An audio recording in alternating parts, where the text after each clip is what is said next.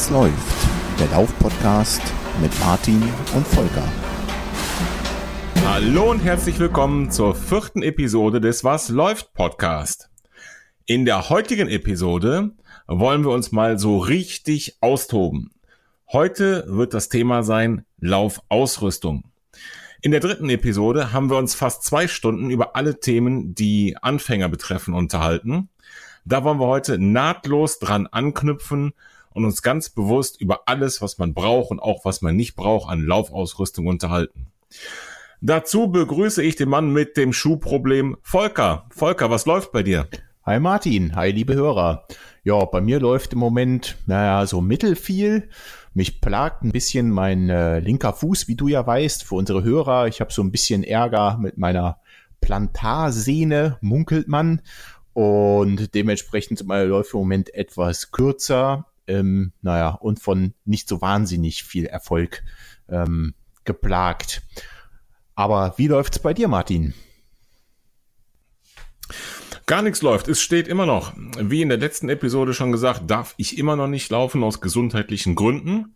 Aber heute hatte ich nochmal einen Arzttermin und im Prinzip ab jetzt ist äh, wieder Laufen erlaubt. Das heißt, heute ist Donnerstagabend, da haben wir uns fest verabredet für die Podcast-Folge und das geht natürlich vor. Aber ab morgen ist Freitag, das Wochenende steht vor der Tür, das Wetter wird gut und ich werde mit Sicherheit die Laufschuhe das ein oder andere Mal wieder schnüren. Also, liebe Hörer, herzlich willkommen zum Couch Potato Podcast von den Brüdern Martin und Volker, die nicht laufen, sondern nur auf der Couch sitzen, aber gerne über das Laufen labern. Richtig? Genau, der Was sitzt Podcast. Hervorragend, genauso hatte ich mir das vorgestellt. Ich dachte, heute ist Materialschlacht. So ist es, so ist es. Ich habe ja schon dich angekündigt als der Mann mit dem Schuhproblem. Äh, bestimmt nicht ohne Grund. Ey, ey, ey, ich glaube, du hast mehr Schuhe als ich. Na, wenn du mir weiter welche schickst, dann könnte das so passieren, ja. Willst du dich jetzt auch noch beschweren darüber, dass ich dir Schuhe schenke? Äh, nee, lieber doch nicht. Nee, nee. Na gut, dann gut, aber mal zurück. Schuhe ist natürlich, ist natürlich ein, ein Riesenthema, wenn es um Laufausrüstung geht. Ähm, ich habe eben schon kurz gesagt, dass wir in der letzten Folge unserer Anfänger-Episode ähm, intensiv alle Themen besprochen haben und ähm, bei der Ausrüstung uns zunächst mal darauf beschränkt haben, was unbedingt notwendig ist für einen Anfänger. Äh, jetzt sind wir beide ja absolute Freaks. Wir haben ja alles, was man braucht und was man nicht braucht und äh, können deswegen wahrscheinlich äh, wieder eine stundenlange Episode mit dem Thema füllen. Doch zunächst ähm, möchte ich unsere Standardrubrik, die eigentlich immer an den Anfang gehört, mit dir besprechen, Volker. Und zwar die Was läuft bei euch Rubrik. Genau, unsere Rubrik, wo wir versuchen, euch ein bisschen abzuholen, mitzunehmen, Kommentare von euch, Anregungen an äh, uns oder an unsere nächsten Folgen äh, unterzubringen und ähm, vielleicht auch ein bisschen über unseren Strava Club nochmal sprechen und die Möglichkeiten, wie ihr uns erreichen könnt, wenn ihr das wollt oder uns bewerten könnt. Zum Beispiel bei iTunes. Da findet ihr uns und könnt uns mal eine Bewertung dalassen. Und wie du schon gesagt hast, das ist unsere Kategorie, was läuft bei euch. Ähm, zu unserer letzten Folge, zu unserer Mammut-Folge, die da fast zwei Stunden lang war, gab es auch ein paar äh, Kleinigkeiten. Eigentlich äh, auf unserer Webpage gab es einen Kommentar, wenn ich es richtig gesehen habe, von einem Hörer, dass unsere Folge sehr gut war, dass sie gut angekommen ist. Und ähm, ich bin der Meinung, das spiegelt sich auch so ein bisschen in unseren Download-Zahlen wieder. Oder was denkst du? Absolut, absolut. Unsere Downloadzahlen gehen fast wöchentlich bergauf. Das freut mich wirklich sehr. Ähm, auch wenn uns niemand hören würde, mir macht das Ganze hier tierischen Spaß und ich würde immer weitermachen. Wenn uns Leute hören und wenn wir weiter so positives Feedback kriegen wie bisher, dann macht es natürlich doppelt und dreifach Spaß. Das sehe ich ganz genauso. Und ähm, Genauso Spaß äh, macht es, wenn man mittlerweile auf iTunes unter Podcasts einfach mal das Thema Laufen oder das, das Schlagwort Laufen eingibt, dass man uns direkt auf der ersten Seite auf Platz 8, 9, 10 irgendwo findet. Ja, und ich finde, das ist doch schon äh, eine beachtliche, beachtliche Leistung, in den iTunes direkt bei den Suchbegriffen am Anfang auf der ersten Seite mit vorgeschlagen zu Keine werden. Keine Frage. Oder? Und das ist nicht nur bei iTunes so, sondern auch in den äh, gängigsten anderen äh, Podcast-Apps für zum Beispiel Android. ähm, ist das genauso. Wenn ihr da mal Laufen eingebt, seht ihr uns auch irgendwo, ich sag mal, in den ersten zehn Einträgen werden wir auftauchen. Und auch da gibt's ab und an die Möglichkeit, eine Bewertung oder einen Kommentar zu hinterlassen. Und äh, ich glaube, wir freuen uns beide immer sehr über Post und über äh, Kommentare. Gern auch mal Anregungen, was wir noch thematisieren könnten in den zukünftigen äh, Folgen. Von daher lasst uns doch mal einen Kommentar da. Und nicht zuletzt natürlich kommt in unseren Strava Club. Auch da haben wir ein paar Mitglieder dazu gewinnen wollen.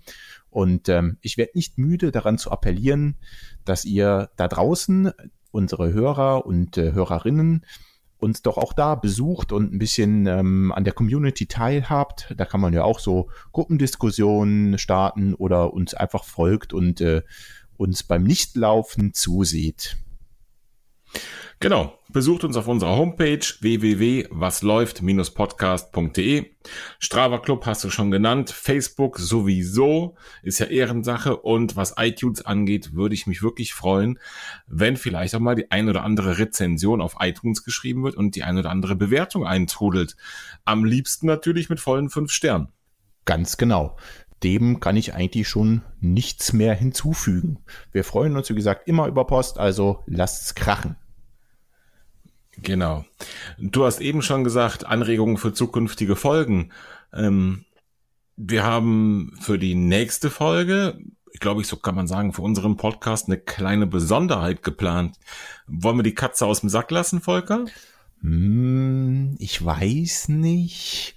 Ja, doch, wir lassen sie aus dem Sack. Hau raus. Also, wir werden in der nächsten Episode, also in der fünften Episode, zum ersten Mal einen Gast im Podcast haben.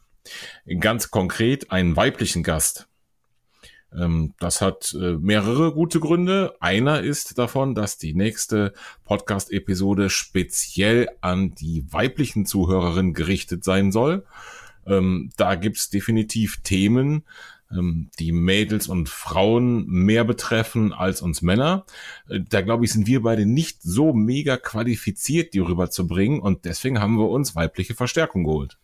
Genau, aber so ein bisschen wollen wir da auch äh, thematisieren, den Wiedereinstieg ins Laufen äh, und auch, wie man das vielleicht mit Kids unterbringt. Ich meine, ähm, viele von euch und du ja auch, Martin, ähm, ihr habt Kinder da draußen und ähm, wie man das vielleicht auch mit kleinen Kindern sein Hobby Laufen unter einen Hut bringt, das wollen wir da auch mal kurz thematisieren. Genauso ist es. Also, die nächste Folge mit unserem ersten Gast, die nächste Folge mit ähm, speziellen Themen von Frauen und für Frauen. Wir verraten noch nicht, wer es ist. Ähm, wir freuen uns aber sehr, unseren ersten Gast in der nächsten Folge begrüßen zu können. Absolut. Also, das nächste Mal Volker und Martin mit Frauenpower. Sehr gut, da freue ich mich drauf. Ich mich auch. Okay, ähm, dann würde ich sagen, starten wir in unser Thema Materialschlacht, oder? Absolut. Ich würde auch vorschlagen, da du ja vorhin schon über meinen Schuhschrank gelästert hast, starten wir direkt mit dem Thema Laufschuhe oder was denkst du? Sehr gut. Wie viel Paar hast du? Jetzt, jetzt will ich es auch wirklich wissen. Wer hat mehr von uns? Ähm, jetzt muss ich mal scharf nachdenken. Es sind zählen kaputte hier auch? Nein, es zählen nur aktuelle Laufschuhe, die in Verwendung sind. Ja, das beantwortet meine Frage jetzt nicht. Du weißt, dass ich ein paar mit Belüftung habe und ich kann mich nicht davon trennen. Also ich laufe immer noch mit denen. Äh, dann zählen sie dazu. Verdammt. Dann sind's fünf. Und du? Eins, zwei, drei, vier. Ha, ich sag doch, du bist derjenige mit dem Schuhproblem. Hast du den mitgezählt, den ich dir geschickt habe? Ja, selbstverständlich. Da kann doch gar nicht sein, dass das nur vier sind. Natürlich, ich habe, ähm, um mal ganz konkret zu werden, zwei Schuhe von der Firma Hoka. Und zwar zweimal den gleichen, den Hoka Gaviota. Dann habe ich zurzeit einen von Brooks, den Transcend Nummer 4, glaube ich, vierte Ausgabe. Und den Salomon Trailschuh, wo ich den Namen vergessen habe. Ähm, Speedcross, richtig? Wahrscheinlich, weil fast alle Salomon Trail Schuhe Speedcross heißen, ist äh, die Wahrscheinlichkeit hoch, dass der auch so heißt, ja. Ja, da hast du natürlich wieder recht. Also das hm, engt das jetzt nicht so wahnsinnig ein. Aber ich dachte, du hattest noch mehr. Hattest du nicht noch einen von Asics oder so? Hatte, aber wir haben uns ja eben darauf geeinigt, dass Ausgemusterte nicht zählen. Den hast du doch heute ausgemustert, ne? Nur um mir ein Schnippchen zu schlagen. Ach, das stimmt doch gar nicht, das stimmt doch gar nicht. Der ist schon länger ausgemustert. Hm, Der hat in der Tat auch mittlerweile dicke Zehenbelüftung und musste deshalb äh, in den Ruhestand weichen für ähm, ein bisschen draußen spazieren und Gartenarbeit reichte aber noch. Mhm. Zehenbelüftung gilt hier nicht. Meiner hat auch Zehenbelüftung. Ich laufe trotzdem noch damit. Gib dir mal ein bisschen mehr Mühe. Beim nächsten Mal werde ich ihn länger behalten. Du hast fünf Paar. Welche hast du? Ähm, ich habe ähm, einen von Asics, den GT 1000.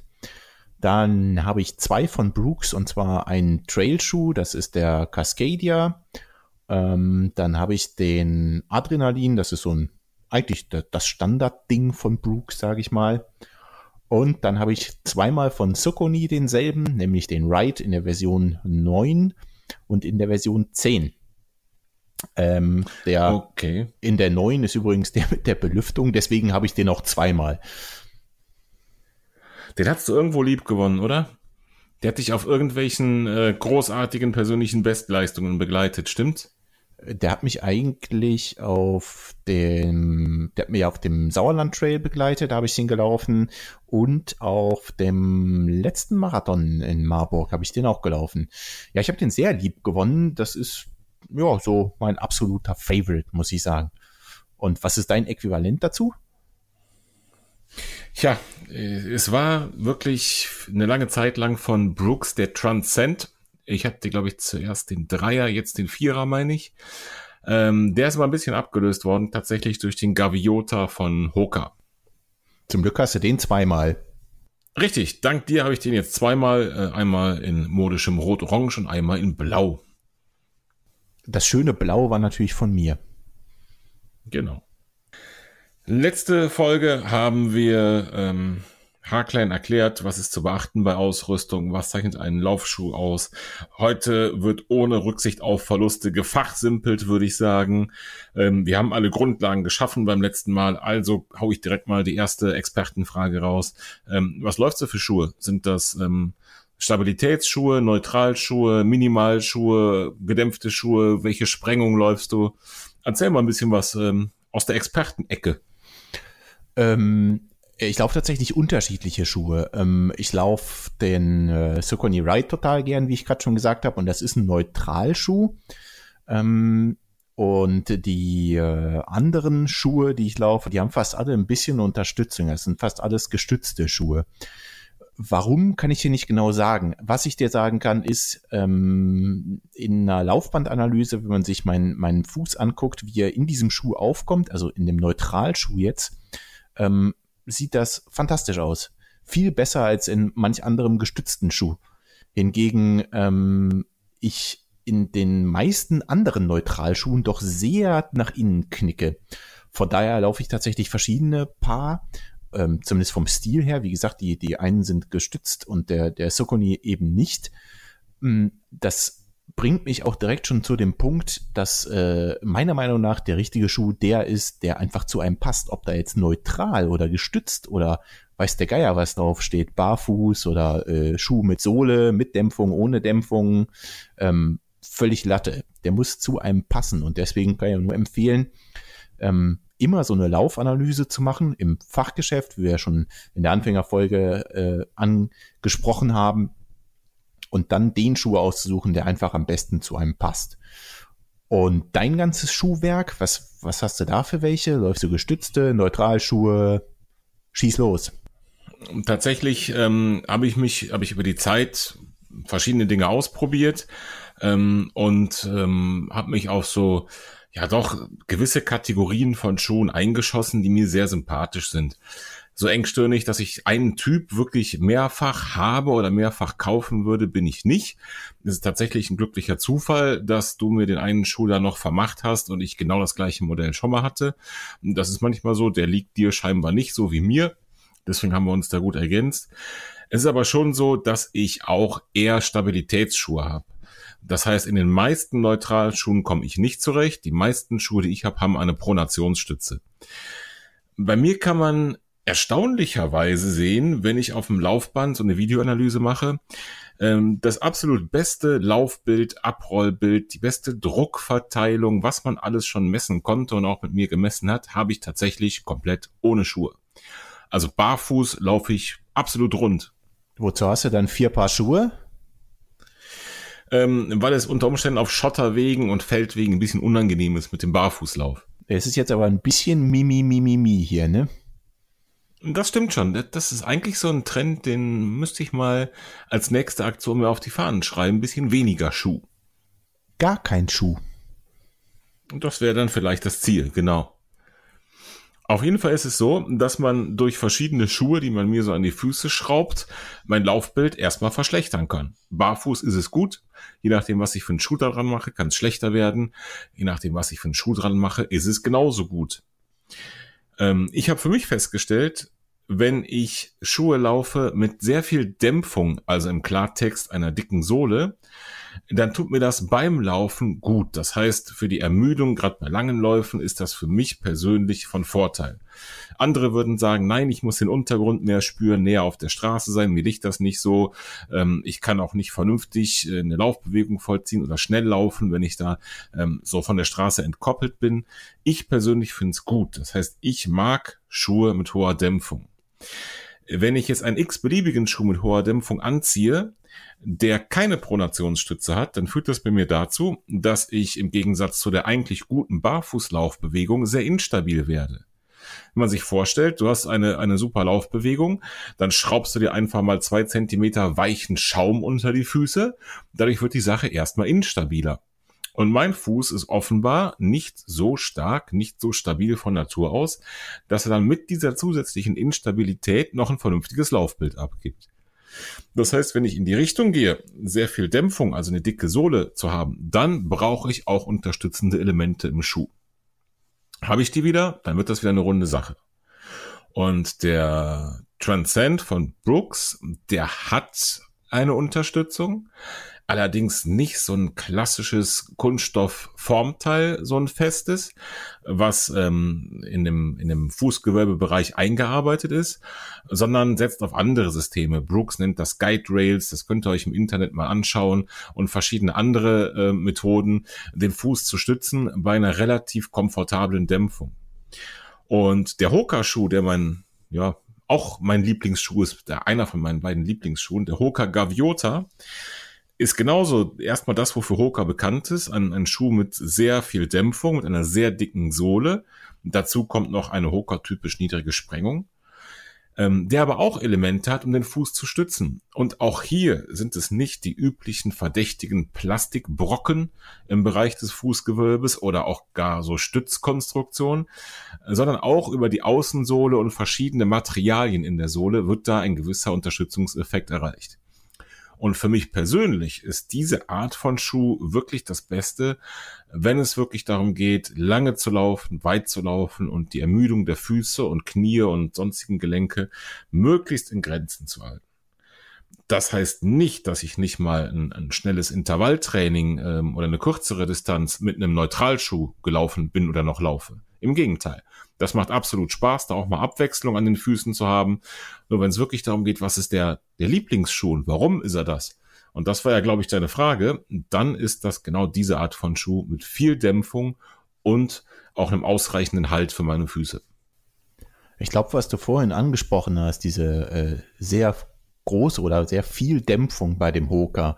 Das glaube ich ist der Grund auch, weshalb ich nicht mit dem zurechtgekommen bin. Weil für mich war der einfach so ein bisschen zu schwammig. Ne? Die sind dermaßen doll gedämpft, dass ich da auch mehr Halt brauche nach einer äh, gewissen Zeit. Und ich habe immer das Gefühl gehabt, den habe ich nicht. Und dann, dann bin ich so, hatte ich mir das Gefühl, ich knick gleich weg und deswegen bin ich mit dem nicht so gut zurechtgekommen. Deswegen hast du ihn jetzt. Genau, das trifft auch ungefähr so mein Empfinden äh, für einen, einen Schuh mit viel Dämpfung, wo einfach dann keine Unterstützung ist. Mir reicht aber bei diesem Hoka Gaviota die, die sehr stabile Fersenkappe, also die Einfassung der Ferse und diese etwas härteren Materialien in der Sohle an den entscheidenden Stellen aus, um mich wieder auf Spur zu bringen. Ich habe ähm, eine ganze Zeit lang auch von Hoka den Clifton zweimal gelaufen. Das ist ein absoluter Neutralschuh, der ist noch viel weicher. Ich glaube, du hast den mal getestet, oder?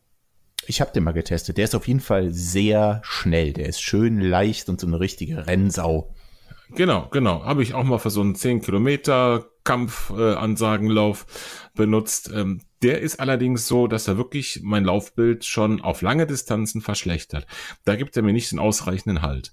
Deswegen, um 10 Kilometer zu ballern oder mal 5 Kilometer schnell zu wetzen irgendwo, da super aber wirklich für lange Distanzen und äh, irgendwas, was, ähm, wenn ich ähm, die Ermüdung in Grenzen halten möchte, dann ist mir der zu instabil gewesen.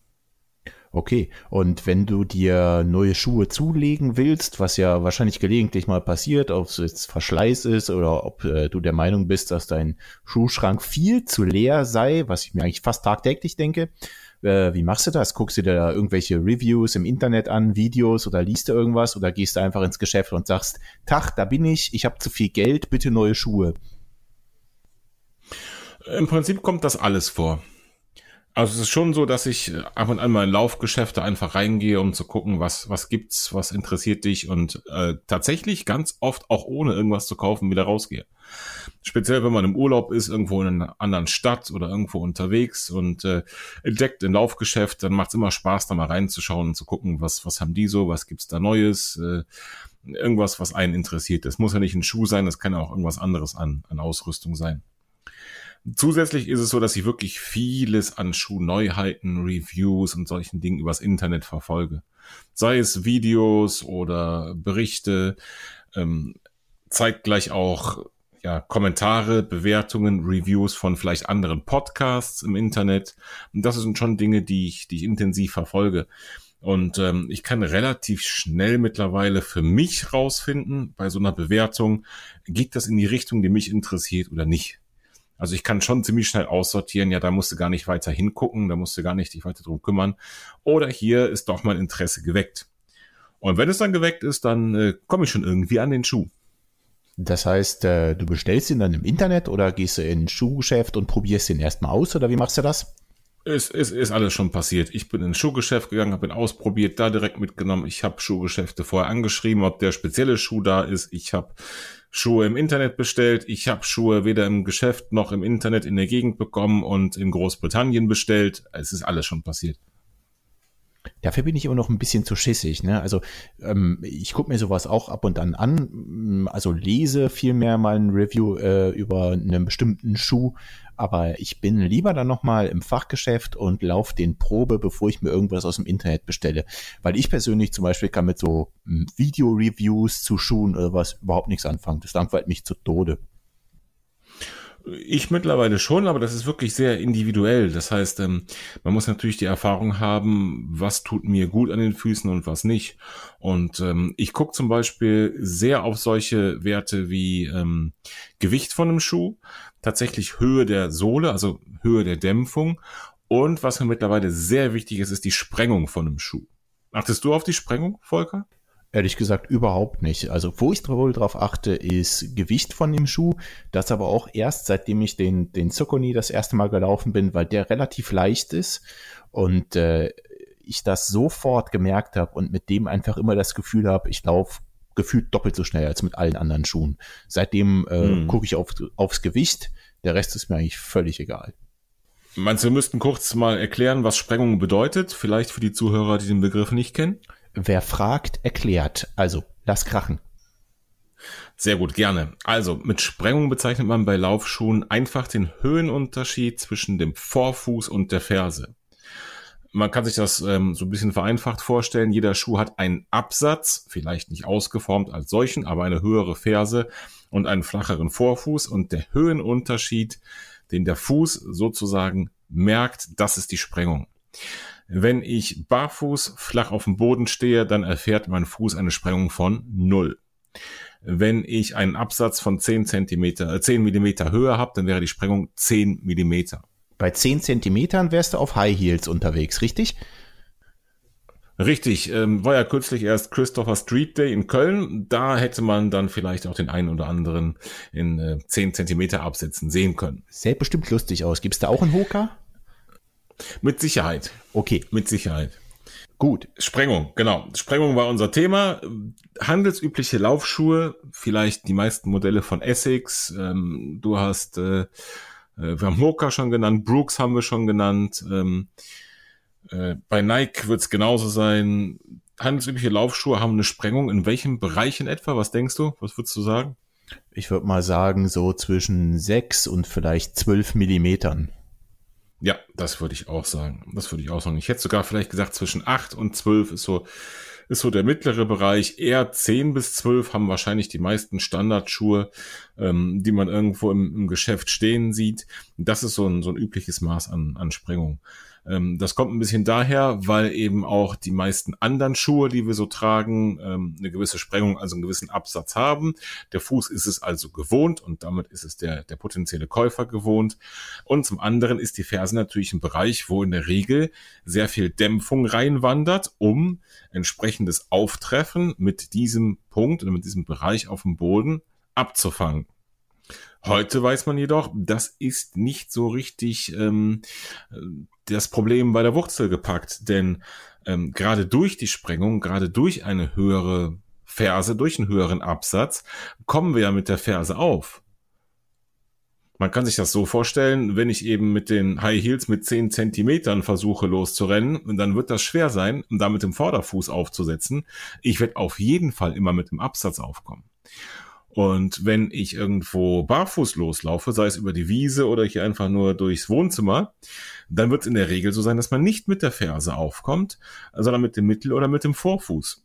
Aus zwei Gründen. Einmal steht man einfach so flach, wie es möglich ist, wenn man ohne Schuhe losläuft. Und zweitens würde es einfach wehtun, wenn man ohne Dämpfung, ungebremst mit der Ferse auf den Fliesen irgendwo aufkommt im Laufen. Richtig? Ganz genau. Und warum will ich nicht mit der Ferse aufkommen?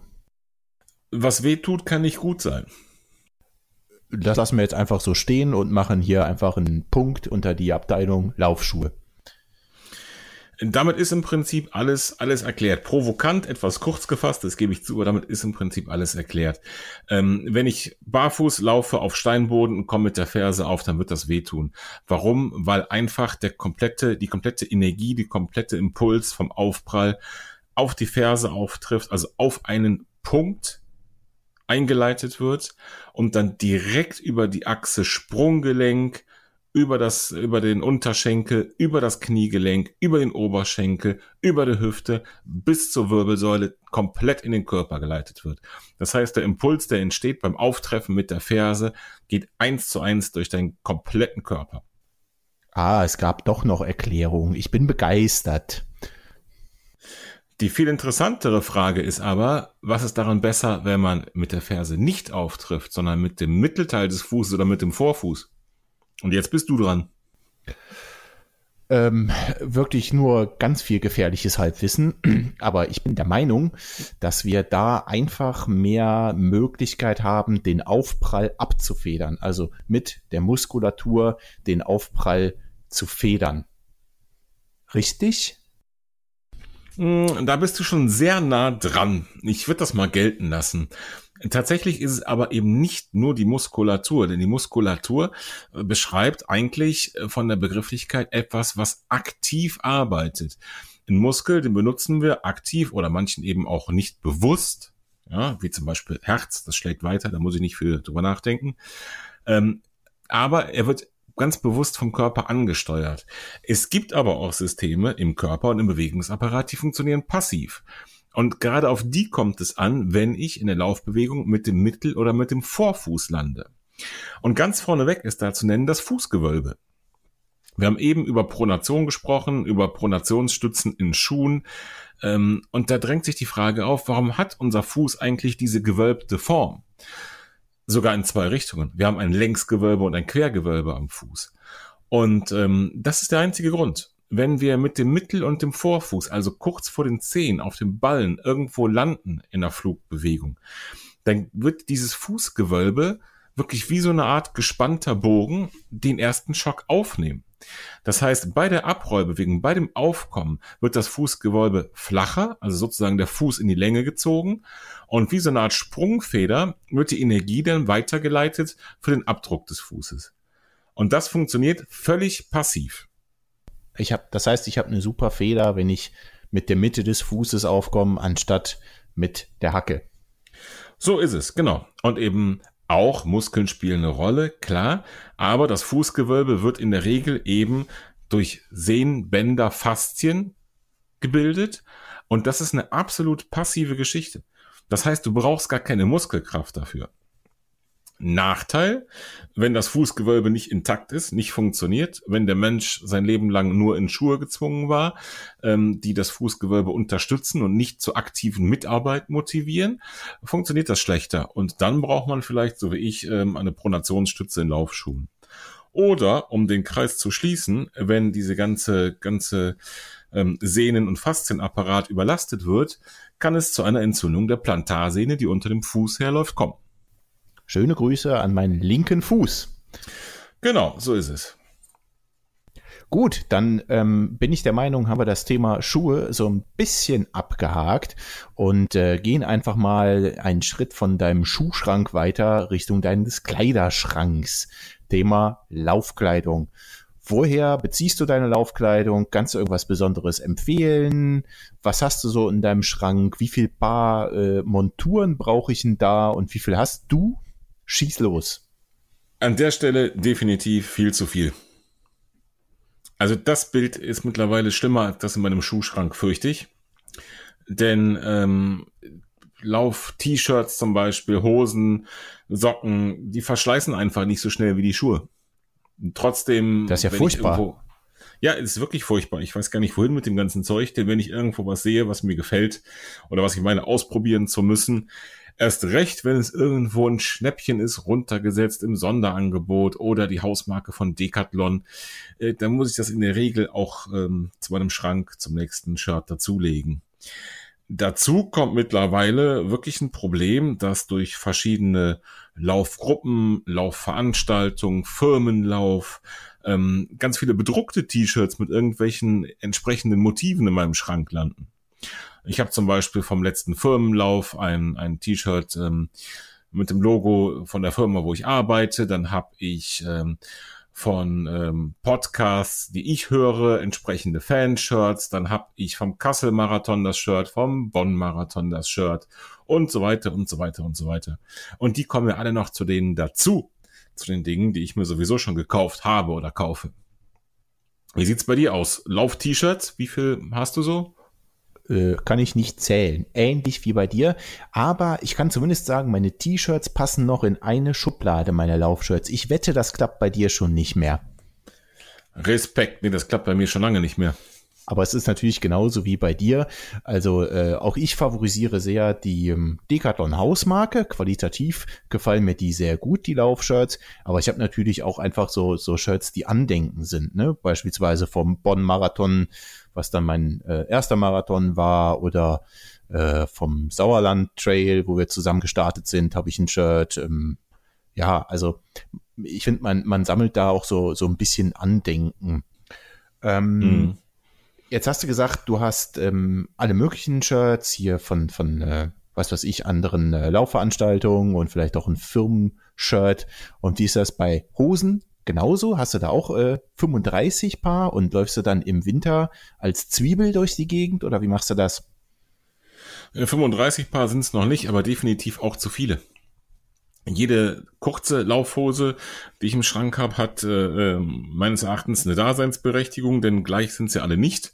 Ich habe ähm, von Decathlon die wirklich einmalige Trailhose mit so viel Taschen, dass man ein ganzes Frühstück, Mittag und Abendessen auf seinen Lauf mitnehmen könnte.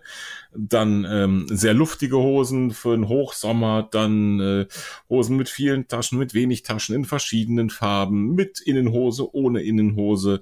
Es hat sich ganz schön was angesammelt und äh, ich kann mich von, von nicht so richtig trennen, weil ich meine immer, für jede Gelegenheit die richtige Hose zum richtigen T-Shirt zu haben. Äh, zu jedem anders. Die Ausgehhose, die Weihnachtshose, die Halloween-Hose. Ich verstehe.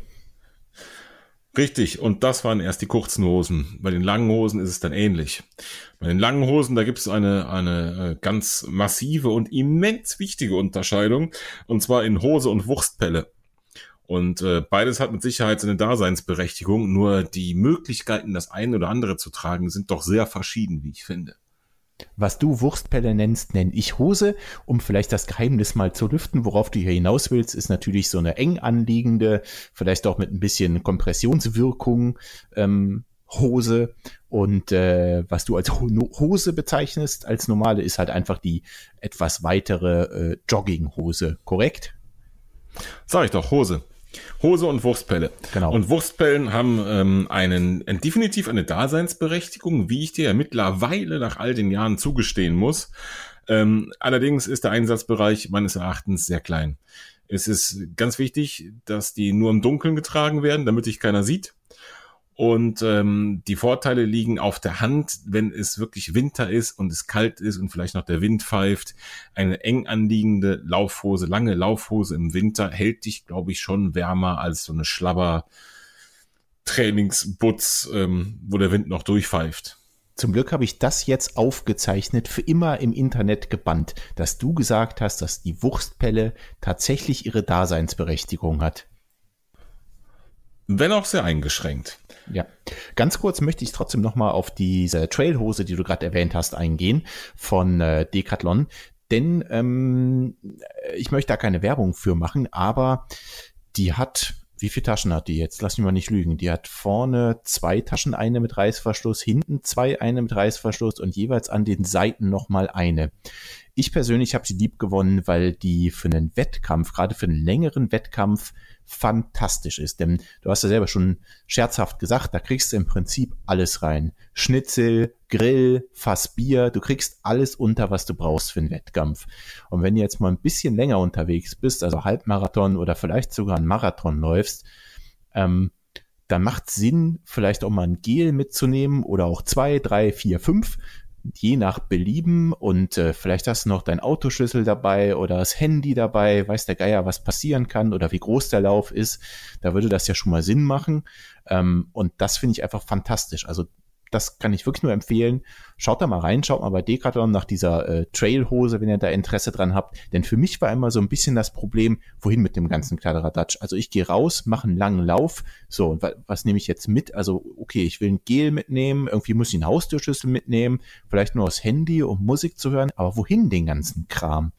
Also, äh, das, das fand ich mal ein bisschen schwierig. Deswegen, die Hose ist wirklich super. Und wo ich gerade bei dem ja, Thema so. bin, mit ähm, äh, Gels beziehungsweise Wettkampf und äh, dem ganzen Kladderadatsch, würde ich sagen, gehen wir einfach über zum Thema Essen und Trinken. Was denkst du? Auf jeden Fall. Schnitzel hast du ja schon angesprochen, muss immer mit. Selbstverständlich. Fassbier hast du auch schon genannt, bin ich auch immer für zu haben. Nur wohin mit dem Fassbier? Ich meine, klar, in die Trailhose kann man stopfen, auf die Gefahr hin, dass die einem irgendwann an den Knien hängt. Was wäre eine bessere Alternative für Getränke? Gibt es natürlich jetzt verschiedene Lösungen. Ähm, ich bevorzuge einen Laufrucksack. Das muss man sich jetzt, also für Leute, die damit nichts anfangen können, das muss man sich jetzt nicht vorstellen wie den Schulturnister, wo ich äh, meine Schulbücher immer vergessen hatte und auch keine Hausaufgabenhefte drin waren, sondern nur alte Butterbrote. Nein, die sind deutlich kleiner und kompakter und haben häufig eine Trinkblase hinten drin. Die gibt's von, ich weiß nicht, ein Liter bis äh, zwei Liter, würde ich sagen, vielleicht sogar noch mehr. Und äh, da kann man eben in diese Trinkblase Wasser oder was auch immer man trinken möchte, vielleicht ein Elektrolytgetränk reinfüllen. Und ich ziehe dann gerne damit los und äh, habe dann da eben mein Elektrolytgetränk drin und noch ein paar Taschen an dem Rucksack, wo ich auch noch Kladderadatsch verstauen kann, was auch immer ich brauche. Wie machst du das? Genau so. So einen Trinkrucksack habe ich auch. Tatsächlich in dem Fall auch wieder einen günstigen von der Hausmarke von Decathlon. Ähm, gibt's auch in qualitativ äh, ausgereift, hochwertig von den großen Marken. Salomon ist da zum Beispiel ganz weit vorne. Wie du schon sagst, in verschiedenen Farben, Formen und Größen. Da muss man zum einen schauen, ähm, was einem wirklich so passt, also von der, von der körperlichen Statur, welcher Rucksack einem dazu sagt und zum anderen, was man braucht. Ich persönlich zum Beispiel ähm, komme mit einem Rucksack immer noch zurecht, der, ich glaube, ein Liter maximal fast in der Trinkblase. Ähm, das reicht mir. Also mehr als ein Liter musste ich bisher auch im Hochsommer noch auf keinen Lauf mitnehmen. Ähm, ein Liter Faste, dazu noch ein bisschen Stauraum für ein paar andere Dinge, wie ein paar Gels, äh, ein Paket Taschentücher für unterwegs, äh, für die Heuschnupfenzeit oder ähnliches. Das passt alles noch da rein. Und der ist, wie gesagt, von Preis-Leistungs-Verhältnis äh, einfach top und daher habe ich den. Was muss ich da investieren? Ja, wenn ich das noch wüsste, ich verspreche, ich finde es raus und setze den Link zu den verschiedenen Trinkrucksäcken von Decathlon in die Show Notes, okay? Alles klar, aber so ganz grob, hau mal einen raus. Also muss ich jetzt 100 Euro da investieren, 50? Ähm, 100 Euro trifft mit Sicherheit zu, wenn du von Salomon zum Beispiel oder von, ähm, na, wie heißen sie, Camelback einen Trinkrucksack kaufst. Ähm, wenn du die Decathlon Hausmarke nimmst, würde ich so 30, 40 Euro schätzen. Ja, das hätte ich jetzt auch gesagt. Ich hatte tatsächlich auch mal einen Camelback-Rucksack und habe ihn abgegeben zugunsten des äh, Modells von Decathlon, was günstiger war. Also der Camelback war super, keine Frage, alles prima, aber der hatte für meine Verhältnisse etwas zu wenig Volumen. Der war, glaube ich, ein Liter und wenn ich dann äh, gerade hier für die Marathonvorbereitung so 30 Kilometer Läufe mal mache, da war mir das etwas zu wenig im Sommer. Deswegen habe ich ihn abgegeben ja. zugunsten des äh, Decathlon-Rucksacks und kann auch guten Gewissens sagen, das ist qualitativ wirklich völlig in Ordnung, was Decathlon da raushaut. Könnt ihr kaufen und ich bin auch der Meinung, somit irgendwo zwischen 30 und 50 Euro seid ihr dabei. Trinkblase ist wie gesagt dabei und ähm, dann gibt's noch ein bisschen Stauraum vorne und an den Seiten. Da kriegt er im Prinzip alles mit, was er braucht. Genau. Und ich habe tatsächlich ähm, an der Stelle nach unten hin noch aufgerüstet für die Tage, wo ich gerne was zu trinken mitnehmen würde, es aber kein Liter sein muss, sondern vielleicht ein halber Liter reicht. Und vor allen Dingen ich nicht erst den Rucksack rauskramen, befüllen, packen, fertig machen möchte, ähm, habe ich mir auch wirklich lange überlegt, was kann man da machen. Es gibt oft, ich weiß gar nicht, warum man das immer noch so oft sieht, aber speziell irgendwo bei Discountern, wenn es wieder Laufklamotten gibt, so Trinkgürtel. Das heißt, so ein Gürtel, den schnallst du dir um, da hast du ein oder mehrere kleine Fläschchen da dran, so 200, 300, 400 Milliliter Fläschchen. Da kannst du was zu trinken reinpacken. Hast du mit so einem Ding, bist du mit so einem Ding mal gelaufen, Volker? Da bin ich mal mitgelaufen und ähm, ich habe den tatsächlich auch immer noch. Den habe ich auch vom Discounter gehabt. Ich fand den aber relativ unangenehm, mhm. denn ähm, da durch die Auf- und Abbewegung hat der mir immer ein bisschen auf der Hüfte gescheuert. Ja. Das macht vielleicht nichts, wenn du, ich sag mal, fünf Kilometer unterwegs bist oder eine halbe Stunde läufst, sagen wir mal so. Und ähm, auf den langen Distanzen fand ich das aber so unangenehm, dass ich mir tatsächlich da wunde Stellen gelaufen habe. Und das fand ich nicht so cool. Deswegen habe mich ja. jetzt auch für, ich sag mal, kurze Distanzen eine andere Lösung. Das möchte ich jetzt aber noch nicht spoilern, denn das wird unser Laufgadget der Folge. Genau, aber die gleiche Erfahrung, die teile ich zu 100 Prozent mit den, mit diesen Gürteln. Ich, mir ist unbegreiflich, wie man sich sowas ausdenken kann und damit durch die Gegend rennen kann. Denn das Ding wackelt hin und her, die rutscht der Gürtel oder die Hose oder beides oder es hängt zu hoch, es scheuert, es wackelt, es schwappt, das, das macht alles keinen Sinn. Und ähm, deswegen habe ich zuerst gedacht, es ist wirklich einfacher und angenehmer für mich, einfach eine, eine, eine Flasche, eine Plastikflasche von vielleicht 0,5 Liter in der Hand zu halten beim Laufen, anstatt mir diesen Gürtel umzubinden. Ja. Es gibt eine Zwischenlösung, da hast du schon gesagt, äh, da soll ich jetzt noch nichts verraten. Das werden wir ganz am Ende der Folge nochmal erwähnen. Genau, darfst du am Ende Was, verraten, bin ich der Meinung. Genau. Was packst du denn da rein in deinen Trinkrucksack?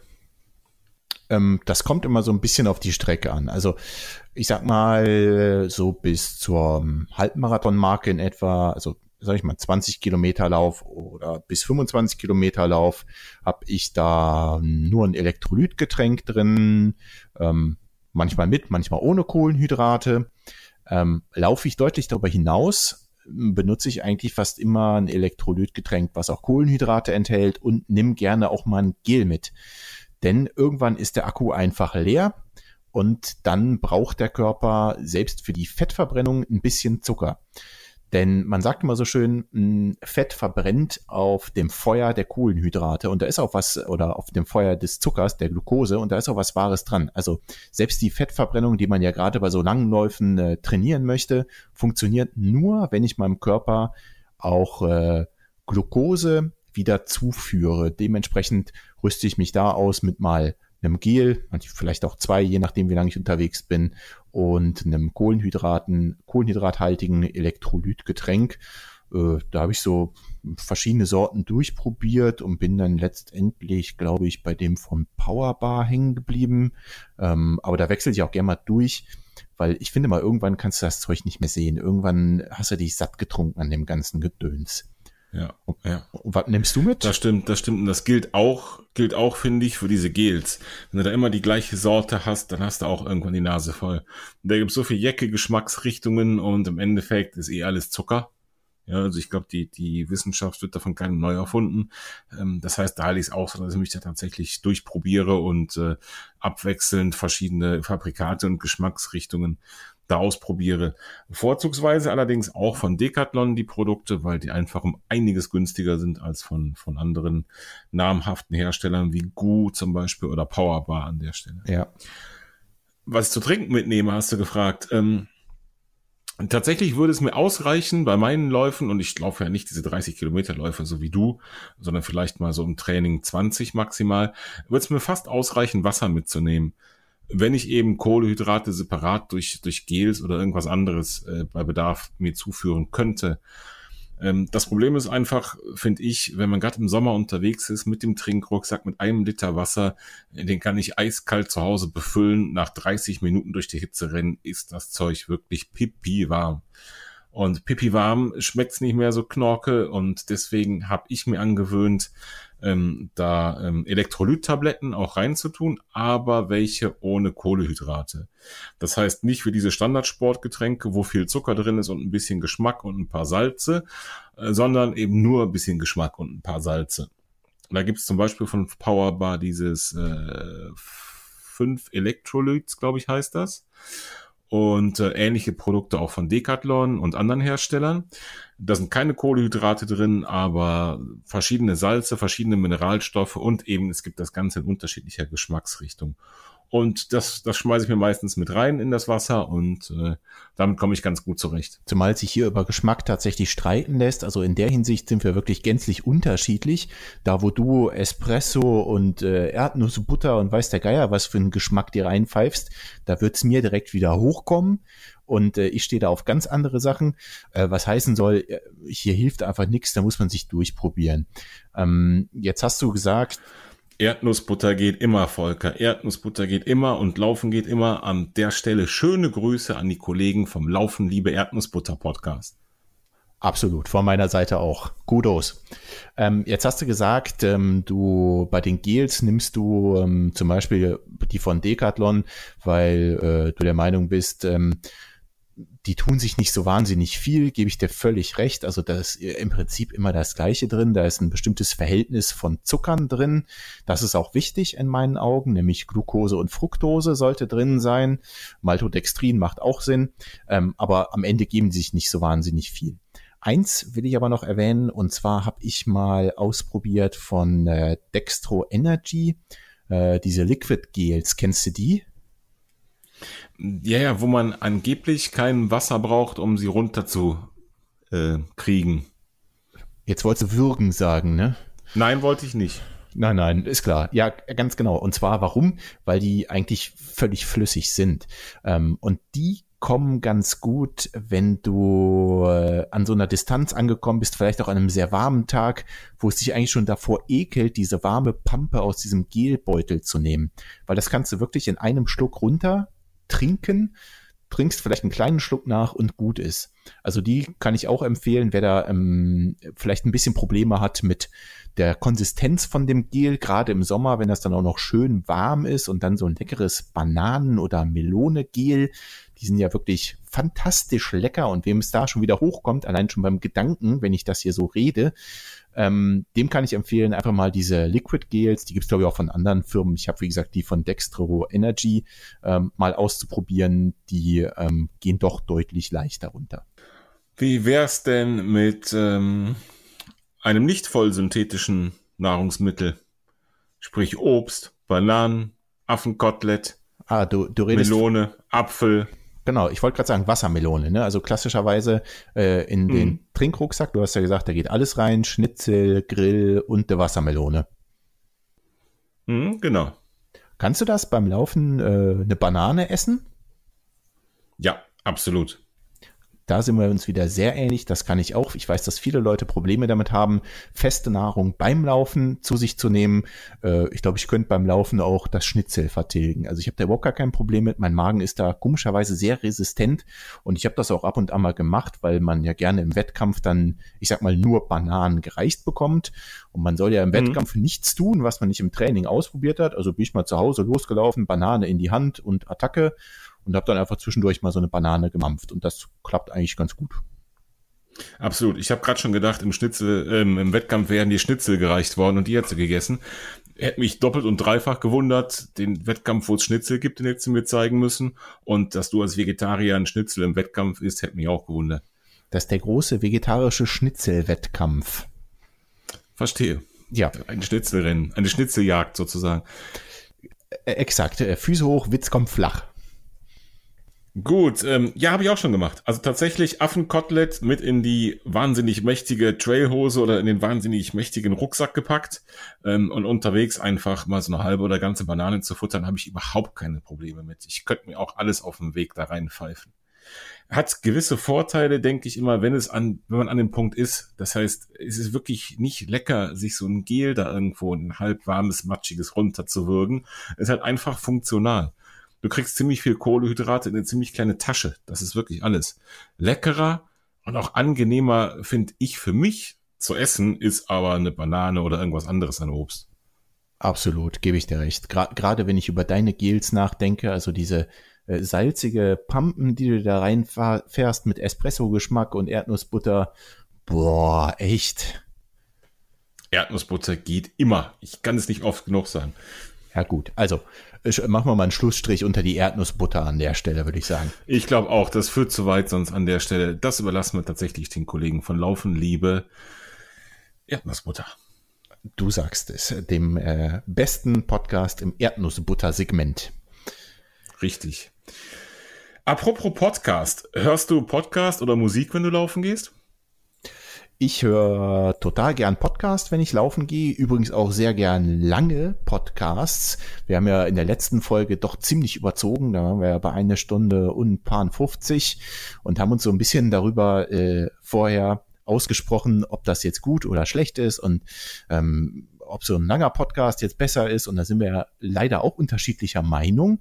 Ähm, ich höre auch gern vier Stunden Podcasts. Deswegen höre ich total gern Musik oder Podcast, hab da Kopfhörer bei auf und zwar meines Wissens nach dieselben Kopfhörer, die du auch auf hast. Ist das richtig? Stimmt, wenn du die immer noch hast, richtig. Ähm, ich habe von Plantronics heißt die Firma, die Backbeat Fit. Das sind meiner Meinung nach die zurzeit äh, besten Kopfhörer, äh, kabellos fürs Laufen, die man so kaufen kann. Leider nicht die günstigsten, aber definitiv auch die besten. Ähm, kabellose Kopfhörer, absolut schweiß- und Wetter- und wasserresistent und fest. Ähm, die sitzen gut, die wackeln nicht, die haben ein System, dass sie wirklich sich um das Ohr wie so ein, so ein Brillenbügel legen, dass sie ähm, gut im Ohr sitzen. Der Sound ist wirklich gut für diese Art von Kopfhörer. Klar, mit so einem, so einem großen Studio-Kopfhörer, den man auf den Ohren hat, nicht zu vergleichen, aber wirklich gut. Und was mir wirklich am allerbesten gefällt bei denen, sie schirmen dich nicht ab wie andere in ihr Kopfhörer. Das heißt, alles aus der Umgebung, sei es äh, Rufe, andere Leute, Autos, Straßenverkehr, alles, was der Läufer so meiner Meinung nach mitkriegen sollte, bekommt man damit auch mit. Richtig. Und sogar ein bisschen die Natur oder auch mal der Radfahrer, der hinter einem angerauscht ist, kommt, äh, den bekommt man eben auch mit. Und was ich noch ganz wichtig finde, ich hatte vorher einen ganzen Haufen Bluetooth-Kopfhörer, die mir entweder alle aus dem Ohr gerutscht sind oder die einfach qualitativ Mist waren, sage ich jetzt mal so salopp. Ähm, was ich wichtig finde, ist, dass der Kopfhörer, der hat kein, keine so eine Fernbedienung oder irgendwas, was zu einer Seite hin ein Ungleichgewicht schafft, sondern der hat hinten zwar so ein Bändchen, aber das ist im Prinzip hat das kein, kein Ungleichgewicht. Es ist einfach bloß wie so ein Kabel, was hinten zusammenläuft. Und dadurch halten die Kopfhörer einfach super da, wo sie hingehören, nämlich in den Ohren und ziehen nicht zu einer Seite. Ich hatte mal so, so in ihr Kopfhörer, die an der Seite wie so eine Fernbedienung hatten und die haben immer an einem Ohr gezogen. Das fand ich erbärmlich.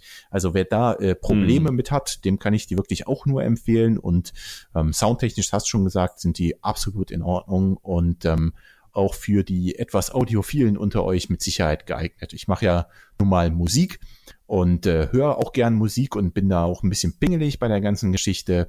Könnt ihr euch äh, definitiv zulegen. Die Investition ist es wert. Die Kopfhörer sind absolut top. Genau, ich glaube, da haben wir beim letzten Mal auch schon drüber gesprochen. In der Anfängerepisode haben wir auch kurz über Kopfhörer und Musik gesprochen und da haben wir die auch schon erwähnt. Auf jeden Fall habe ich sie in der Episode drei schon in die Show Notes geballert. Kann das gerne, wenn du das möchtest, aber nochmal tun in dieser Episode. Ich würde vorschlagen, ja. Wir haben sie jetzt nochmal erwähnt, deswegen hauen wir sie ja auch nochmal in die Show Notes und äh, dann haben wir unsere Schuld erbracht. Richtig. Ähm, an der Stelle würde mich mal wirklich eure Meinung interessieren. Hört ihr Musik beim Laufen? Hört ihr Podcast außer unseren natürlich beim Laufen? Wenn ja, welche und wenn ja, wie? Was für Arten von Kopfhörern verwendet ihr? Verwendet ihr kabellose Kopfhörer? Verwendet ihr kabelgebundene Kopfhörer? Nehmt ihr das Handy mit? Nehmt ihr einen ähm, MP3-Player mit? Habt ihr vielleicht sogar eine schicke Laufuhr, die Musik selbst abspielen kann? Ähm, welche Arten von Kopfhörer verwendet ihr? Verwendet ihr überhaupt welche? Und warum? Das würde mich wirklich mal interessieren und es wäre super, wenn ihr einfach dazu mal eure Ideen in die, in die Kommentare auf unserer Internetseite www.wasläuft-podcast.de unter diese Episode 4 schreibt. Und falls ihr uns nicht beim Laufen hören solltet, würde mich auch interessieren, wo ihr sonst so Podcast hört. Auf jeden Fall, auf jeden Fall.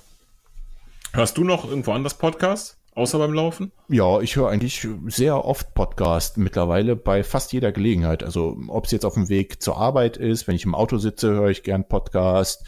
Ähm, manchmal, wenn ich koche, höre ich Podcast. Ähm, hm. Also wirklich immer da, wo ich mich irgendwie alleine äh, beschäftigen muss und äh, irgendwas Stupides tue, wie zum Beispiel Autofahren. Ähm, da höre ich total gern Podcast bei, weil ich ähm, irgendwie, ja. also Radio mag ich nicht mehr hören im Moment. Äh, läuft nur Käse in meinen Augen. Und ja, wenn du gerade keine neue Musik hast, warum nicht Podcast hören? Auf jeden Fall, das sehe ich auch so. Ich habe heute zum Beispiel im Wartezimmer beim Arzt auch Podcast gehört ja, Idealfall. Ne? Ich meine, so geht die Zeit doch deutlich schneller rum. Also schreibt uns doch auch ja. mal, wo ihr uns hört, wenn ihr uns nicht beim Laufen hört.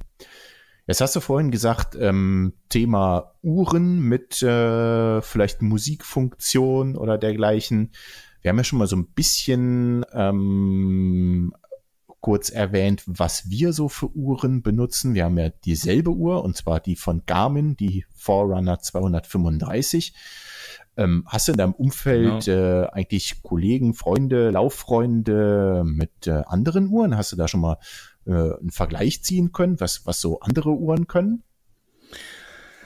Ja, äh, nicht so intensiv, wie ich es gern gewollt hätte, muss ich sagen. Ich kenne durchaus Leute, die Polaruhren haben.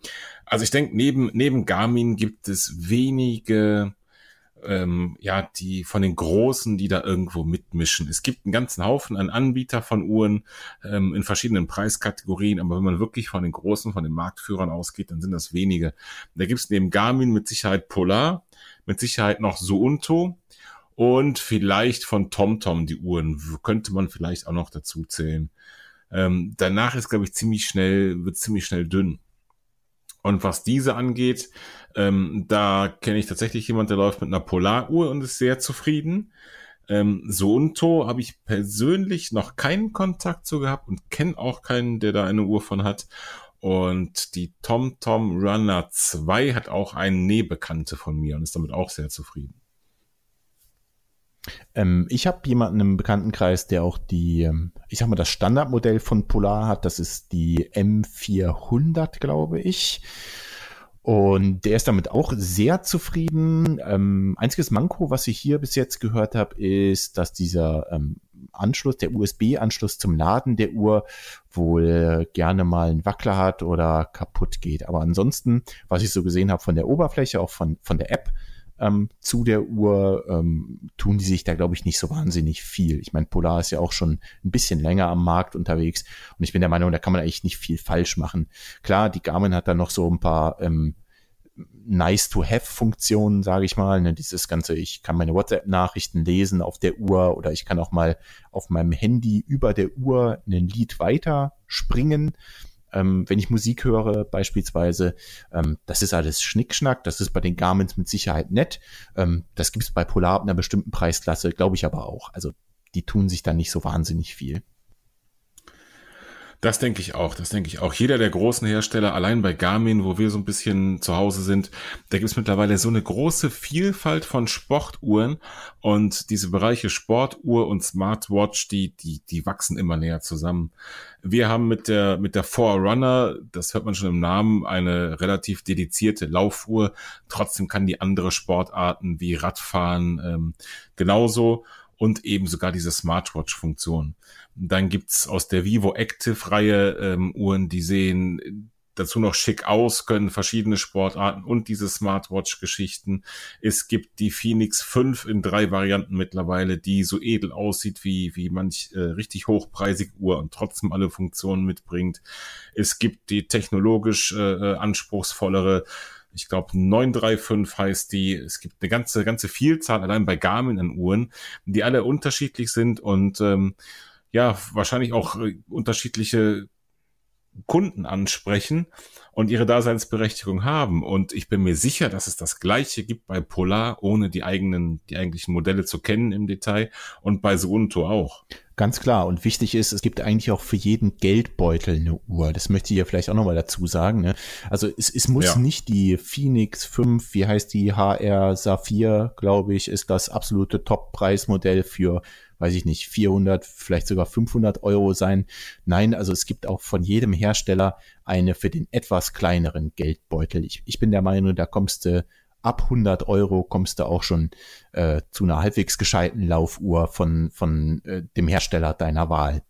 Was war denn für dich wichtig, als du damals nach so einer Laufuhr geguckt hast? Also ich, ich habe ja die Forerunner 235, weil du sie mir geschenkt hast. Von daher ähm, kann ich ja jetzt nur dich fragen, was dich dazu gebracht hat, diese Uhr, genau diese Uhr auszuwählen. Also korrekterweise muss man sagen, dass ich sie dir nicht geschenkt habe, sondern das Geschenk nur ausgeheckt habe mit den anderen zusammen an deinem Geburtstag. Ähm, mich hat das dazu gebracht, also erstmal der Geldbeutel, das ist nicht die hochpreisigste Uhr, die man von Garmin kaufen kann, weit davon entfernt. Ähm, dann habe ich mich darauf beschränkt, dass ich im Wesentlichen die Dinge haben möchte, die man eben zum Laufen braucht. Das ist ein gut funktionierendes GPS. Ja, wirklich in allen Lebenslagen, Wald, äh, äh zwischen Häusern funktionierendes GPS. Ähm, dass ich möglichst alle Werte, die ich so während des Laufs sehen möchte, auf der Uhr abbilden kann. Das heißt, was nicht im Standard da ist, von der Konfiguration wieder reinholen kann. Und was mich damals schon angesprochen hat, ist wirklich die Verbindung mit dem Smartphone, so dass ich zum einen ähm, zum Beispiel WhatsApp-Nachrichten auf der Uhr sehen kann und zum anderen auch die Uhr täglich tragen kann und solche ähm, tagesweiten Aufzeichnungen wie Schritte, die man am Tag zurückgelegt hat, Herzfrequenz, hohe Herzfrequenz, äh, sowas tatsächlich ähm, in der Garmin-App auf dem Handy direkt angucken kann und ähm, ja, wir haben das, glaube ich, schon mal irgendwo gesagt in der ersten oder zweiten Episode. Wir sind, glaube ich, beide Fans davon, auch Daten zu sammeln und da war das Modell für mich wirklich das geeignete wo ich damals bewusst darauf verzichtet habe, war das eben genannte Feature, Musik auf der Uhr zu speichern oder von der, von der Uhr direkt Musik zu hören. Ähm, das waren zum Beispiel solche Dinge, das, das wird beworben. Da gibt's gerade auch eine neue Uhr von Garmin. Ich glaube, der ist 635 Music. Ähm, die hat einen eigenen Speicher. Da kann man wirklich Musik auf die Uhr laden und kann ohne, ohne Handy, ohne MP3-Player losrennen und Musik hören. Das habe ich damals gesagt, das brauche ich nicht, weil ich eh immer mit Handy laufe. Gut, also ich trage die Uhr ja auch den, den ganzen Tag, wie du weißt, und äh, gucke da auch ab und an mal in die App, ob es jetzt sowas ist wie, wie viele Schritte hast du dich heute bewegt ähm, oder weiß der Geier, wie war mein Puls über den Tag hinaus, ne? Äh, war ich mal wieder einmal auf 180 in der morgendlichen Besprechung auf der Arbeit. Ähm, naja, also äh, im Prinzip ähm, sehe ich das ganz genauso wie du und äh, trage sie eben halt auch jeden Tag und die Uhr, ähm, ich bin auch völlig zufrieden damit, ähm, zeigt mir beim Lauf alles, was ich brauche. Ähm, das GPS dauert nicht lang, ich gehe raus, drücke den Knopf und ich sag mal 10, 20 Sekunden später im Normalfall habe ich GPS und alle anderen Funktionen sind nice to have, genau. brauche ich aber nicht unbedingt. Ein wichtiger Parameter, den habe ich eben noch vergessen, ist auch im Kontext GPS tatsächlich die Akkulaufzeit. Ja, also auch wenn, wenn unsere Uhr jetzt, wenn man sie nur im Alltag trägt, äh, keine Aktivität startet, kein GPS aktiviert, äh, diese Dinge alle nicht benutzt, dann hält der Akku locker 10, 11 Tage, würde ich mal sagen. Die Frage ist allerdings, was passiert, wenn ich wirklich laufe, wenn die Aktivität läuft, wenn Daten aufgezeichnet werden, wenn GPS ständig im Einsatz ist, wenn der Puls ständig gemessen wird. Wie lange hält dann der Akku? Und das ist ein ganz entscheidender Faktor, finde ich, für die Auswahl von so einer Uhr. Und ähm, das muss ja mal mindestens einen Wettkampf lang funktionieren, oder? Richtig. Und wie wir ja jetzt wissen, können Wettkämpfe auch durchaus mal was länger sein, je nachdem, welche Distanz du da anstrebst. Äh, was ich aus Erfahrung sagen kann, ist, die Uhr mag nicht so gern einfrieren. Ich bin irgendwann mal im Winter gelaufen und bin äh, zurück über ein Feld gelaufen. Da hat's richtig angefangen zu schneien und es war windig und ich war auf einem offenen Feld und der Wind kam schön von einer Seite, sodass mir eine Seite komplett eingefroren ist und an der äh, Hand hatte ich auch die Uhr an der Seite. Die Uhr ist einmal komplett zugefroren und Bams war aus. Gut, äh, das kann man dir wahrscheinlich nicht verdenken an der Stelle. Ich habe das komische Gefühl, dass Wettbewerbsprodukte sich da ähnlich verhalten hätten. Möglich ist das. Jetzt hast du vorhin gesagt. Wenn sie nicht einfriert, dann hält der Akku aber doch bestimmt, was würdest du sagen, sieben Stunden im GPS-Betrieb vielleicht? Ich würde sagen, wenn er vollgeladen ist, sogar länger. Ich denke, dann würdest du vielleicht sogar zehn oder zwölf Stunden auch hinbekommen. Gut, dann ist mein Akku vielleicht schon ein bisschen äh, gebraucht, aber so, ich hätte auch gesagt, sieben, acht Stunden geht auf jeden Fall. Ganz bestimmt. Alle so. mal ausreichend. Sieben oder acht Stunden bin ich noch nie am Stück gelaufen, werde ich nie am Stück laufen. Selbst die Hälfte davon ist eher unwahrscheinlich. Deswegen nach den Kriterien für mich absolut ausreichend. Ich habe gerade gestern oder war es heute sogar noch gesehen, es gibt von Suunto eine ganz neue Uhr. Suunto 9 heißt die wohl. Und die verspricht, jetzt schnall dich an, halte dich fest, 24 Stunden Akkulaufzeit mit GPS bei höchster ähm, Abtastfrequenz und ein Sekunden Aufzeichnungsintervall. Das ist schon nicht schlecht, aber das hat mit Sicherheit seinen Preis, oder? Das steht hier aus gutem Grund nicht. Ja, gut. Machen wir vielleicht mal einen Haken dran. Aber ich glaube, so Untu sind auch ähm, eher für, ich sag mal schon, die semi-professionellen oder vielleicht sogar die Profiläufer ähm, interessanter, eben aufgrund dieser ähm, zum Beispiel Eigenschaften, was du gerade schon angesprochen hast, mit der Akkulaufzeit über 24 Stunden. Ähm, wer das braucht, also wenn ein Wettkampf 24 Stunden läuft, der ist ja schon in einer anderen Liga angekommen. Ja, das denke ich auch. Jetzt hast du vorhin gesagt, dass du dir auch äh, gerne mal deine Pulswerte über den Tag anguckst und die wahrscheinlich auch beim Lauf ab und an mal ansiehst. Das kannst du ja nur, weil deine Uhr erstmal eine optische Pulsmessung hat, nämlich so einen Sensor auf der Rückseite, so einen optischen, womit sie den äh, Puls messen kann. Zumindest solange du keinen Brustgurt trägst. Kommst du damit gut zurecht mit der optischen Pulsmessung? Ach, äh, es kommt drauf an. Also es gibt weite Teile, da funktioniert sie bei mir gut. Ähm, das Positive ist, wenn sie nicht funktioniert, dann merke ich das sofort, denn die Werte werden völlig abstrus. Meiner Erfahrung nach ist die optische Pulsmessung nicht irgendwie drei, fünf oder zehn Schläge daneben, sondern wenn 30, 40 oder 50. Das ist in Anführungszeichen die gute Nachricht. Das heißt, Messfehler kann man relativ schnell erkennen den Tag über, wenn man wenig in Bewegung ist, dann funktioniert die optische Pulsmessung sehr gut. Also ein Ruhepuls zum Beispiel kannst du, glaube ich, auf den Schlag genau damit ermitteln. Bei Aktivitäten, beim Laufen, da habe ich schon andere Erfahrungen gemacht. Da habe ich tatsächlich in Abhängigkeit von verschiedenen Faktoren festgestellt, dass sie mal besser, mal schlechter funktioniert. Funktioniert das bei dir durchgehend gut? Ähm, also ich muss sagen, bei mir funktioniert's nicht so gut. Ich bin nicht so großer Fan davon. In Ruhe äh, gebe ich dir recht. Also so über den Tag hin, ähm, wenn ich mich nicht laufend durch die Gegend bewege, ist das okay. Dann äh, scheinen mir die Daten auch relativ plausibel. Äh, sobald ich laufe, habe ich sehr große Schwankungen da drin und habe mir aus dem Grund angewöhnt, zuerst nur für die Intervalle, denn da bin ich der Meinung, dafür ist die optische Pulsmessung viel zu träge. Das funktioniert da einfach nicht.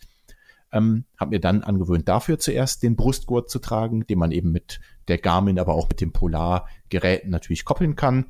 Ähm, und bin dann irgendwann dazu übergegangen, tatsächlich immer den Brustgurt zu tragen, weil ich da von vornherein weiß, ich habe plausible ähm, Pulswerte und muss mich nicht wohlmöglich darüber ärgern, dass vielleicht doch die optische Pulsmessung jetzt gerade bei mir nicht so gut funktioniert. Aber ich glaube, das ist auch sehr, sehr typabhängig.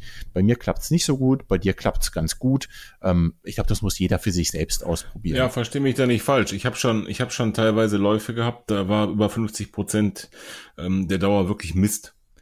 Da waren Pulswerte von 220, äh, wobei ich einen Maximalpuls von irgendwie um die 180 bis 185 habe. Und das ist wiederum ja das Gute, du siehst ja wirklich, was Mist ist. Ja, genau. Ich habe zwischendurch ähm, das Gefühl gehabt, und da würde mich mal auch interessieren, ob einer von den Hörern was ähnliches beobachtet hat. Ich frage mich immer, wenn die, die Uhr auf einmal ganz andere Pulswerte misst, dann sind die meistens auch relativ konstant.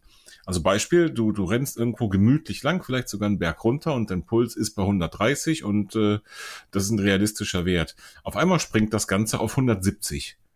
So, du denkst dir, das kann nicht sein. Ja? Du fühlst dich nicht nach 170, du rennst einen Berg runter, völlig entspannt. 130 müsste es sein, 170 zeigt die Uhr an. Das springt aber nicht sehr stark, sondern die bleibt tatsächlich bei so einem Wert wie 170 oder 171, schwankt dann ein bisschen, vielleicht 172, 168. Und äh, es scheint fast so, dass die Uhr nicht einfach wild irgendwie spinnt oder kein Signal kriegt oder den Puls nicht findet, sondern sich auf irgendwas anderes eingeschossen hat. Auf irgendeine andere irgendwas anderes, was genau in dieser Intensität, in dieser Frequenz auftritt. Und da habe ich mal drüber nachgedacht, ob das nicht tatsächlich dann die Schrittfrequenz sein kann, wenn du einfach läufst. Ja, das ist eine gute Frage. Also das würde mich auch interessieren, äh, wenn ihr, liebe Hörer und Hörerinnen, mit optischer Pulsmessung lauft. Lasst uns doch da mal ein bisschen Feedback zukommen. Also habt ihr das Problem, was Martin gerade äh, erklärt hat, schon mal ähm, gehabt? Also könnt, könnt ihr da vielleicht was zu schreiben? Und äh, klappt bei euch überhaupt die optische Pulsmessung oder seid ihr im Prinzip so unterwegs wie ich, dass ihr sagt, ja, okay, optische Pulsmessung, nice to have, aber irgendwie, äh, ich brauche doch lieber handfeste Werte, auf die ich mich verlassen kann und ich laufe mit dem Brustgurt. Schreibt uns, schreibt uns doch mal ein bisschen was zu dieser optischen Pulsmessung. Genau, würde mich auch interessieren, wie die da die Erfahrungen unserer Hörerinnen und Hörer sind. Brustgurt ist natürlich die absolut narrensichere Geschichte. Also fast jeder Brustgurt, sei es auch noch so ein günstiger, funktionieren heutzutage relativ präzise. Das Schlimmste, was ja eigentlich passieren kann, sind zwei Dinge. Dass die Batterie leer ist, dann ist halt tote Hose, funktioniert gar nichts mehr. Oder dass zumindest kurzzeitig der Kontakt zur Haut äh, nicht so gut ist Heißt im Klartext, ähm, so wie besser der Leitwert zwischen diesem, also der elektrische Leitwert zwischen diesem Brustgurt und der Haut ist, desto besser funktioniert die Messung. Das funktioniert prächtig, wenn man mal tüchtig ins Schwitzen gekommen ist, denn unser Schweiß ist sehr salzhaltig haltig und hat einen sehr guten Leitwert. Ähm, wenn das eben noch nicht der Fall ist, muss man vielleicht nachhelfen und äh, nachhelfen und den Brustgurt ein wenig anfeuchten, um schon mal die ersten Schweißtropfen zu simulieren. Das sind aber, glaube ich, die einzigen zwei Fehlerquellen, die so ein Brustgurt haben kann. Absolut. Von meiner Seite äh, an der Stelle den Tipp, was du schon gesagt hast, kurz anfeuchten, vielleicht kurz unter Wasser anhalten oder dergleichen. Oder im Wettkampf einfach kurz anlecken, wenn ihr keinen Wasserhahn zur Verfügung habt. Geht genauso gut. Bäh. Dann bleibt doch die Erdnussbutter am, am Brustgurt hängen. Ja, bei dir die Erdnussbutter, aber zum Glück verzichte ich auf Erdnussbutter. Hm, okay, das könnte helfen an der Stelle. Gut, Erdnussbutter hin oder her. Haben wir noch irgendwas vergessen beim Thema Ausrüstung? Ähm, ich bin der Meinung nicht. Wir haben uns ein bisschen mit Rucksäcken beschäftigt. Wir haben uns mit Hosen beschäftigt. Mit Shirts. Ähm, ja, vielleicht noch Winterklamotten. So eine Laufjacke. Hast du so, ein, so einen Windbreaker oder sowas für den Winter? Jo. Also für einen Nicht-Sommer fangen wir mal so an, weil das ist die meiste Zeit vom Jahr bei uns in Deutschland, nicht Sommer, ähm, habe ich verschiedene Jacken. Tatsächlich eine, eine Regenjacke, also eine dünne, aber wasserdichte Jacke mit Kapuze für den Herbst oder Frühling, wenn halt einfach äh, die Wahrscheinlichkeit da ist, dass auf dem Weg äh, dich ein Regenguss überrascht, dann kann man die Jacke teilweise auch einfach umbinden, mitnehmen oder in den Rucksack knüllen und dann einfach anziehen. Und ähm, äh, eine Jacke, die sich Windbreaker, wie du sagst, nennt, die einfach auch relativ dünn ist, aber undurchlässig für, für Wind, dafür aber wiederum wasserdurchlässig ist. Und ich habe tatsächlich auch für den Winter eine ziemlich warme und relativ dicke Laufjacke. Die ist wiederum weder wind- noch wasserdicht, aber einfach warm. Mit Pelz. Echt Pelz natürlich. Ich habe nichts anderes erwartet. Klar. Mache ich ähnlich. Also auch ich habe so eine ähm, Windbreaker-Jacke, die etwas dünner ist, die ich dann auch mal irgendwo verstauen kann und für den Winter eben eine etwas dickere Jacke, die mich dann äh, etwas wärmer hält. Und da bin ich der Meinung, da ist der Drops aber auch schon gelutscht. Das reicht schon. Ähm, das muss nicht unbedingt in der Materialschlacht ausarten. Da stimme ich dir zu. Aber unsere Folge ist ja, hat ja den Untertitel Materialschlacht, deswegen darf man das ja zumindest mal erwähnen. Ganz klar. Ja, hast du noch irgendwas zum Thema große Materialschlacht? Mm. Nö, tatsächlich nicht. Dann bleibt eigentlich nur noch das Laufgadget. Ich, dass wir mal die Katze aus dem Sack lassen, genau was unser Laufgadget der Folge ist. Genau, also das Laufgadget der Folge ist heute bei uns ähm, auch ein Trinksystem. Und zwar hast du ja vorhin gesagt, dass du diese Trinkgürtel, die man vielleicht für kürzere Distanzen am Anfang äh, verwendet hat oder angezogen hat, mit diesen 500 Milliliter Flaschen blöd findest. Ich auch, weil die nämlich furchtbar auf der Hüfte scheuern. Deswegen ist unser Laufgadget der Folge heute ein ähm, Trinksystem, was man sich um die Hand binden kann. Und zwar ist das so eine Handheld Soft Flask von Salomon. Das muss man sich vorstellen wie, ja, was ist denn das? Wie, wie ein Handschuh ohne Finger im Prinzip. Also irgendwas, was man sich an den, an den Unterarm eigentlich bindet. Die Finger bleiben frei. Und da drin ist so eine Soft Flask. Ich glaube, die hat äh, einen halben Liter. Stimmt das? Genau, 500 Milliliter passen da rein.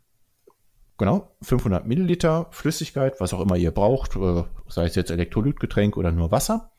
Und wie gesagt, das bindet man sich so an den Unterarm. Und ähm, das verschwindet eigentlich an der äh, Innenseite des Unterarms und man kann da während des Laufs super draus trinken, hat nicht den ganzen Rucksack dabei, es scheuert nichts, hat noch eine kleine Tasche da drin, ähm, um vielleicht noch einen Schlüssel zu verstauen. Das Ding ist wirklich super. Das heißt Salomon Hydro Handset. Ich würde aber vorschlagen, dass du das Ding auch in die Show Notes wirfst, oder? Logo, Logo ist schon notiert. Das kommt auf jeden Fall noch in die Show Notes. Ist nicht ganz günstig, wie alles von Salomon, aber meiner Meinung nach, genau wie du das auch schon sagst, absolut jeden Cent wert. Ähm, Im Prinzip ist es ja so, was ich eben sagte, äh, manchmal ist es fast am einfachsten, sich eine Flasche zu schnappen, die in der Hand zu halten, damit loszurennen.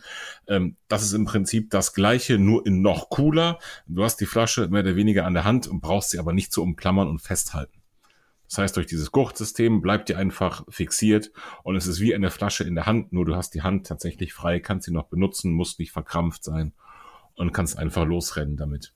Ja. Zusätzlich natürlich hat die, das muss man vielleicht noch dazu sagen, diese Soft Flask, die da drin ist, also diese äh, Flasche aus Folie, ähm, so ein, ja, so ein Nuckel, wie man den auch von einem Trinkrucksack kennt oder von einem anderen Trinksystem. Das heißt, man muss da nicht irgendwie großartig einen Verschluss aufdrehen, Schrauben ziehen, machen, tun, sondern kann da einfach dran gehen, mit den Zähnen kurz draufbeißen und dann kommt da Flüssigkeit raus.